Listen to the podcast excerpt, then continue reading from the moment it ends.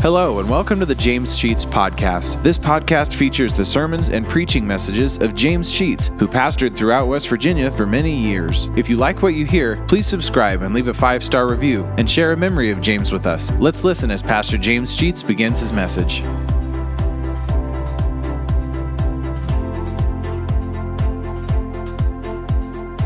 Getting at the 12th verse of the fifth chapter, First Thessalonians. Beseech you, brethren, know them which labor among you, and are over you in the Lord, and admonish you, and to esteem them very highly in love for their work's sake, and be at peace among yourselves. Now we exhort you, brethren, warn them that are unruly, comfort the feeble-minded, support the weak, be patient toward all men. See that none render evil for evil unto any man, but ever follow that which is good, both among yourselves and to all men. Rejoice evermore. Pray without ceasing. In everything give thanks, for this is the will of God in Christ Jesus concerning you. Quench not the Spirit. Despise not prophesying Prove all things, hold fast that which is good.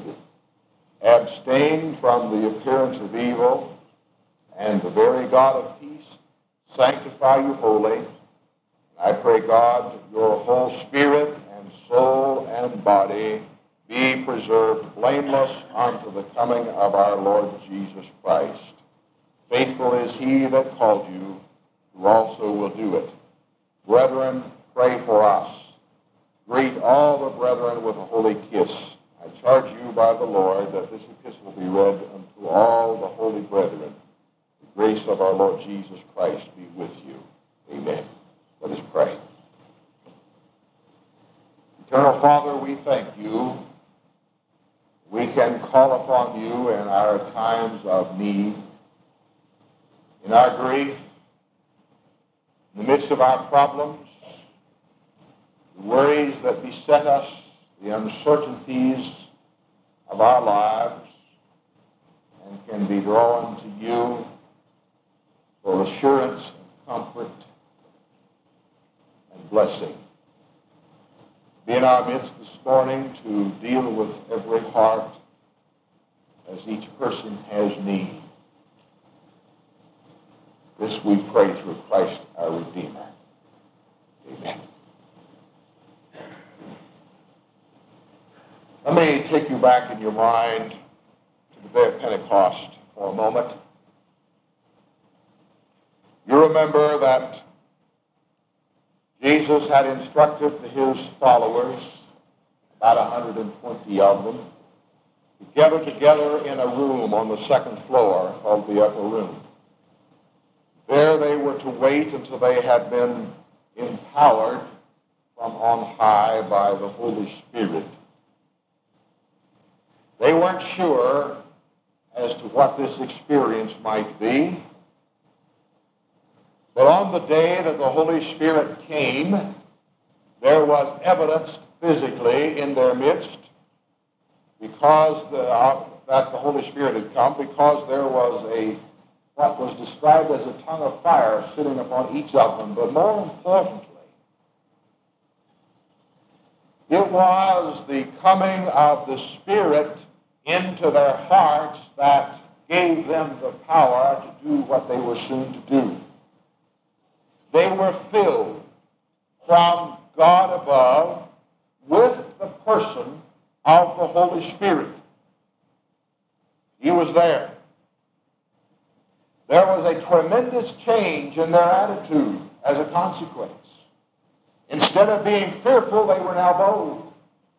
Instead of being contained behind locked doors, they burst open those doors and went out into the street and there began to preach the gospel, and many people were saved as a consequence.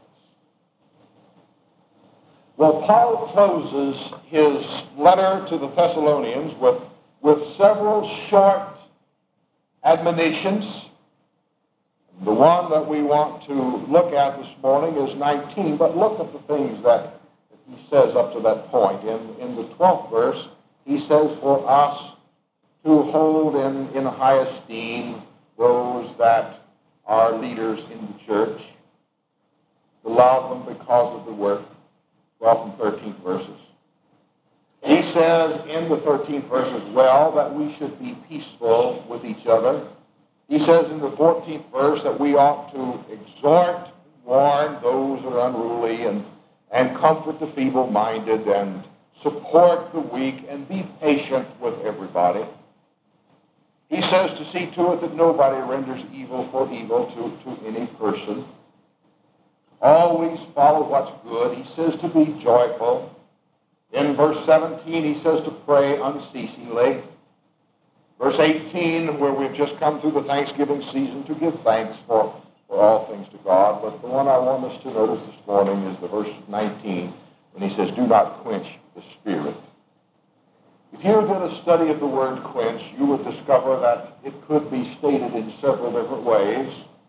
It could be stated to do not extinguish or to, it might mean to cool suddenly, or to cause to lose heat, or to dampen. It could mean to become calm, to subside. It might mean, as the Living Bible gives it, to smother.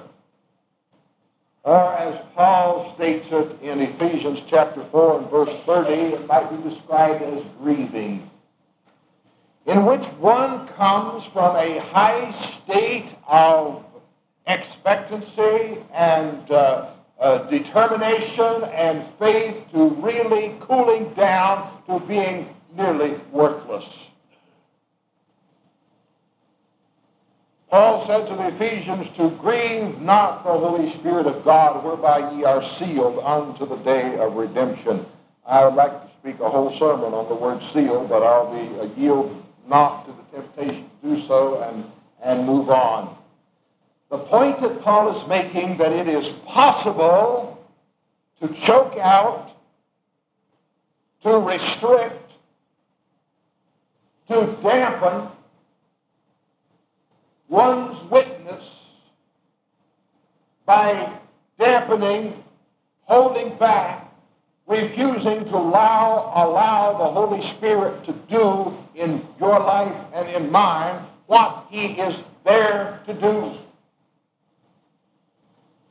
We have all gone through periods of time when we have done indeed that.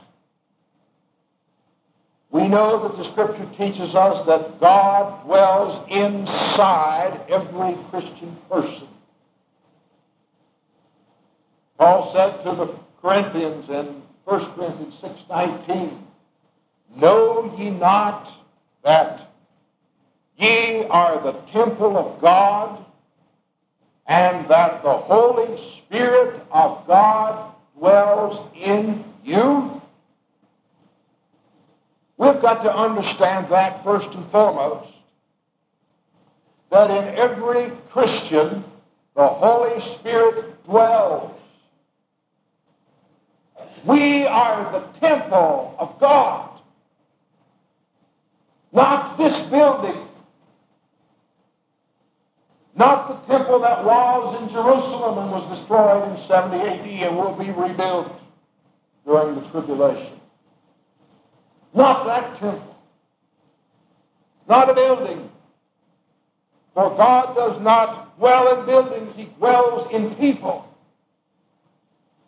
And you and I who have accepted the Lord Jesus as our Savior has in us the dwelling of God in the person of the Holy Spirit. And it is possible for us to squeeze that spirit that is in us to make him ineffective in what he's there to do. He dwells within us for a purpose. We can keep him from fulfilling his purpose by dampening his witness, by cooling off in our testimony by subsiding in our eagerness to serve the Lord, by losing our heat. Well, what is he in us for? Let me suggest a few things that I believe that we ought to emphasize the Holy Spirit is in us for a purpose. One of the purposes that he dwells within us is to give us the assurance that we're saved. The assurance of salvation is well taught throughout the Scripture. Romans 8:16 says, "The Spirit itself bears witness with our spirit." Now listen to the words again. The Spirit itself, the Holy Spirit, bears witness with our spirit that we are the children of God. Now, I think the little word are was placed there by God purposely. Let me reread it and take the word are out and put something else in its place and see how it sounds to you. The Spirit itself bears witness with our spirit that we may someday be the children of God. I can't buy that, can you? Let me read it another way. The Spirit itself bears witness with our spirit that we one time were the children of God, but we've lost it. How else can you interpret are other than meaning that we always are? Never ending, unceasing. We are the children of God and we know it because the Holy Spirit bears witness with our spirit to tell us that we are, A-R-E, a continuing, ongoing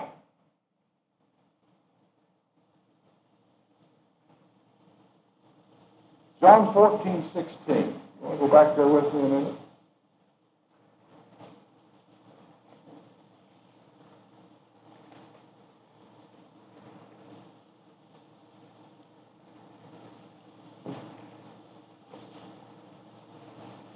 John chapter 14, verse 16. Jesus speaking. If you have a red letter edition, it'll be in red letters. He says, I will pray the Father he shall give you another comforter, whom we know, of course, to be the Holy Spirit. Then what does he say?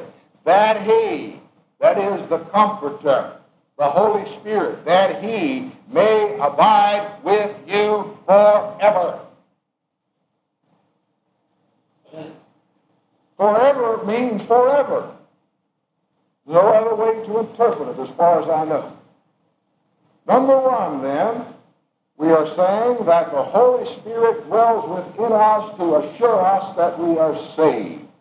Now, don't go away from John 14. I'm going to come back to it in a minute. Just keep your finger there. Number two, the Holy Spirit dwells within us to provide us for, with, with guidance, to provide us with guidance for our life. Sometimes we think that we're out here floating around all by ourselves without anybody to give us direction. And we fail to realize that inside us is the person of the Holy Spirit whose job it is to be a guide to us. Amen. Now, Romans 8, 14. You don't need to turn there. Let me quote it to you. For as many as are led by the Spirit of God, they are the children of God. Look at John 14, verse 26. You have your finger there. Jesus still speaking, but the Comforter, that's the Holy Spirit, which is the Holy Ghost. And right there's my evidence. You see, I haven't misquoted. The Comforter is the Holy Ghost, whom the Father will send in my name. He's speaking now before the Holy Spirit has come. He didn't come till the day of Pentecost, and Jesus is still on earth, so he hasn't come yet. Whom the Father will send in my name. What is he going to do? He shall teach you all things. Not only that, but bring all things to your remembrance whatsoever I have said unto you.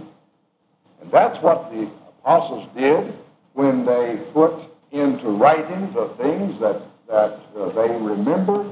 The Holy Spirit reminded them. The Holy Spirit is in our lives for the purpose of giving us direction. The problem is we don't listen to him. We quench him. dampen him. Thirdly, the Holy Spirit is in us to reproduce the character of Christ. I want you to go to Galatians, and then I'm going to repeat that statement. You want to go to Galatians chapter 5 with me. First and Second Corinthians, Galatians, Ephesians. So Galatians, right there in the middle. Galatians chapter 5, verses 22 through 25. Now, my statement is the Holy Spirit is in us to reproduce in us the character of Christ. He wants to make us like Jesus is. That's his purpose. In us to make us like Jesus is. Galatians chapter 5, verse 22. But the fruit of the Spirit, in other words, those things that the Spirit produces, now look at them, is love, joy, peace, long-suffering, gentleness, goodness, faith, meekness, temperance, nine of them stated. Take those nine statements and compare them to the person of Jesus Christ, and do you not have him described? Jesus is the epitome of love and joy and peace and long suffering. He's all of that. And the purpose of the Holy Spirit is to produce in us those very same qualities. He wants to make us like Jesus is. And when we fall short of producing those good fruits, it's because we have somehow kept the Holy Spirit from doing what he came to do. When we're unloving, it's because we've stopped the process. When we are not kind, when we're not meek, when we're not good, when we lose our faith, when we're not long-suffering, it's because we have stifled the Holy Spirit from doing in us what he wants to do. Fourthly,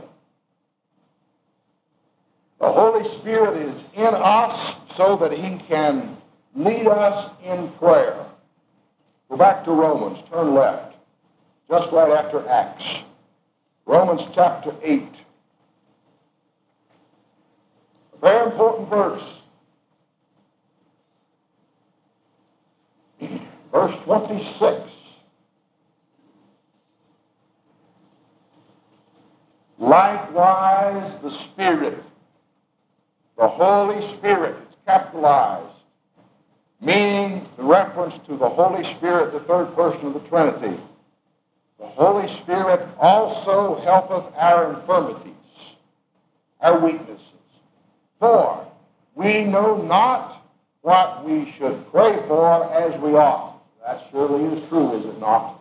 We don't know what we ought to pray for. We are confused as to how we ought to pray.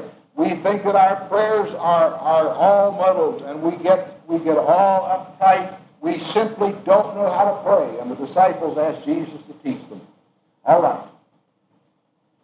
He confesses that we don't know how to pray as we should. And in the middle of the verse, the Spirit, the Holy Spirit again, itself, maketh intercession, that is, prays for.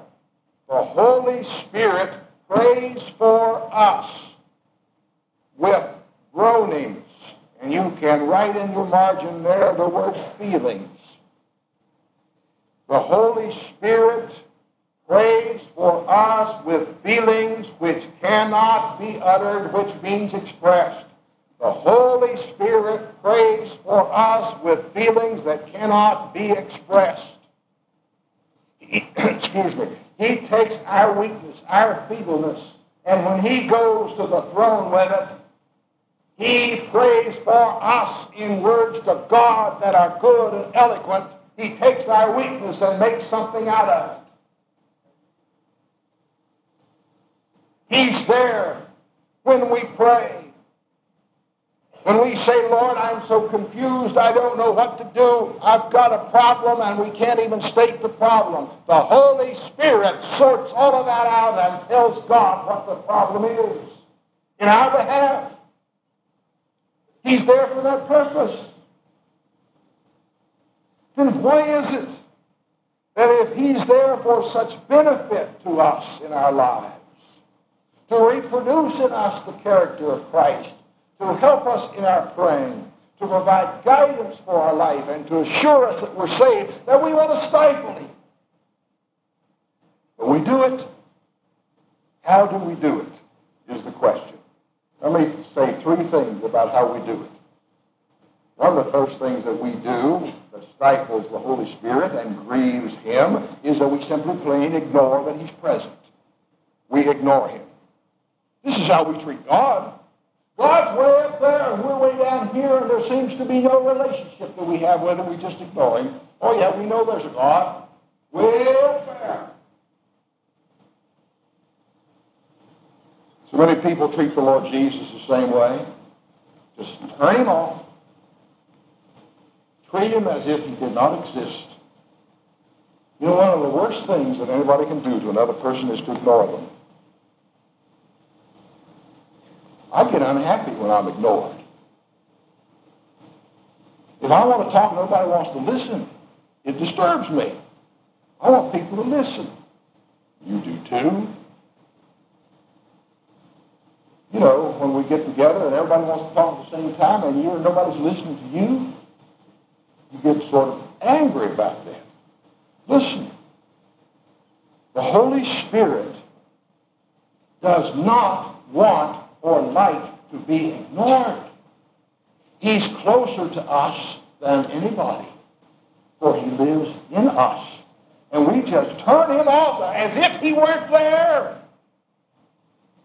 And then wonder why things go so bad. I can't get through to God in my praying. I don't know what to do in life. I'm not even sure I'm saved. Listen, if you have those feelings, it's because you've turned the Holy Spirit off. Therefore, you've quenched what he's there to do. It's time that we recognize that we are the temple of God, and the Holy Spirit does dwell inside us. Secondly, another way that we quench the Holy Spirit is just plain old outright disobedience. We know what is right, what we ought to do, but we disobey, deliberately disobey. And the first time we disobey, it bothers us. The Holy Spirit's dealing with us. The second time we disobey, it's slightly easier. And on and on we go until finally we have disobeyed so long that it seems like we're doing right. And the Holy Spirit has become dimmer and dimmer and dimmer in our life because we're covering him up, stifling, refusing to allow him to work in our life. And this grieves him. I shall never in my life forget many, many years ago, as a young person, I laid on my father a tremendous burden. I sat down with he and my mother one night and described to him my situation that was not so good. That disturbed him. It wasn't sin. It was a case in my life of If I was to go in and I had made the wrong turn, I had made the wrong decision. And I remember waking up in the night down the hall from their room, and I heard my dad in heavy sobs, crying for me because of the situation that that I was in. I had grieved him deeply. And I thought many, many times since then, this is what we do to God in the person of the Holy Spirit who's in our life. We simply grieve him so badly that surely God himself must be weeping tears over what we've done. But we strike Sometimes we simply say, well, it's my life. I will do with it as I please. And it's nobody's business what I do. Wrong. The scripture says, ye are not your own. Ye are bought with a price.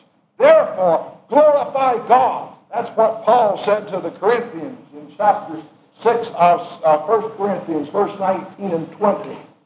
Ye are not your own. Listen, if you are a Christian, you do not belong to yourself. You belong to God.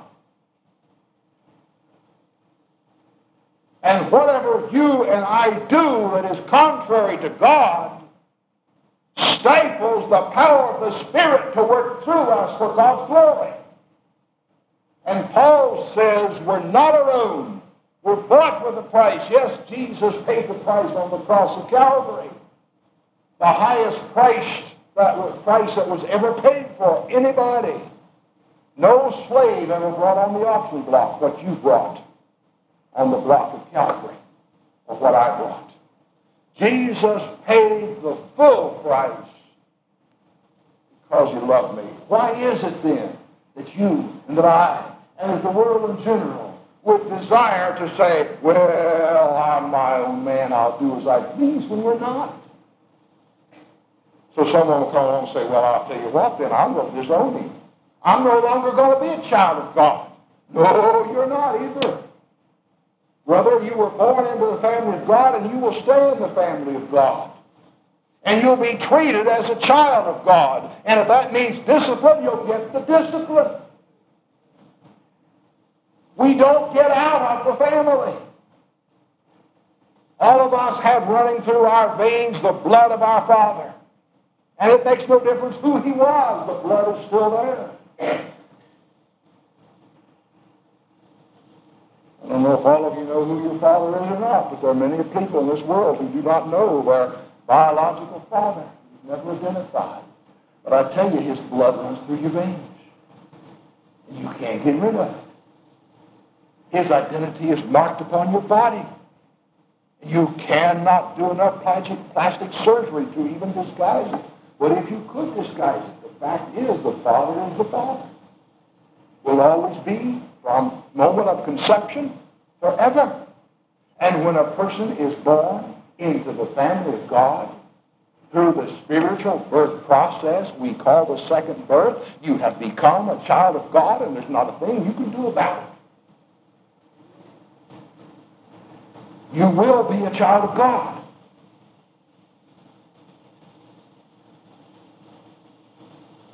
Why then, if we are his child, do we grieve him?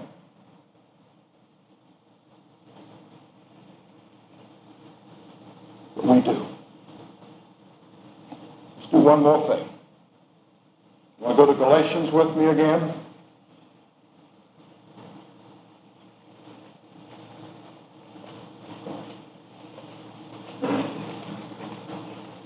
right after 1st and 2nd Corinthians. Galatians chapter 5, verses 16 and 17.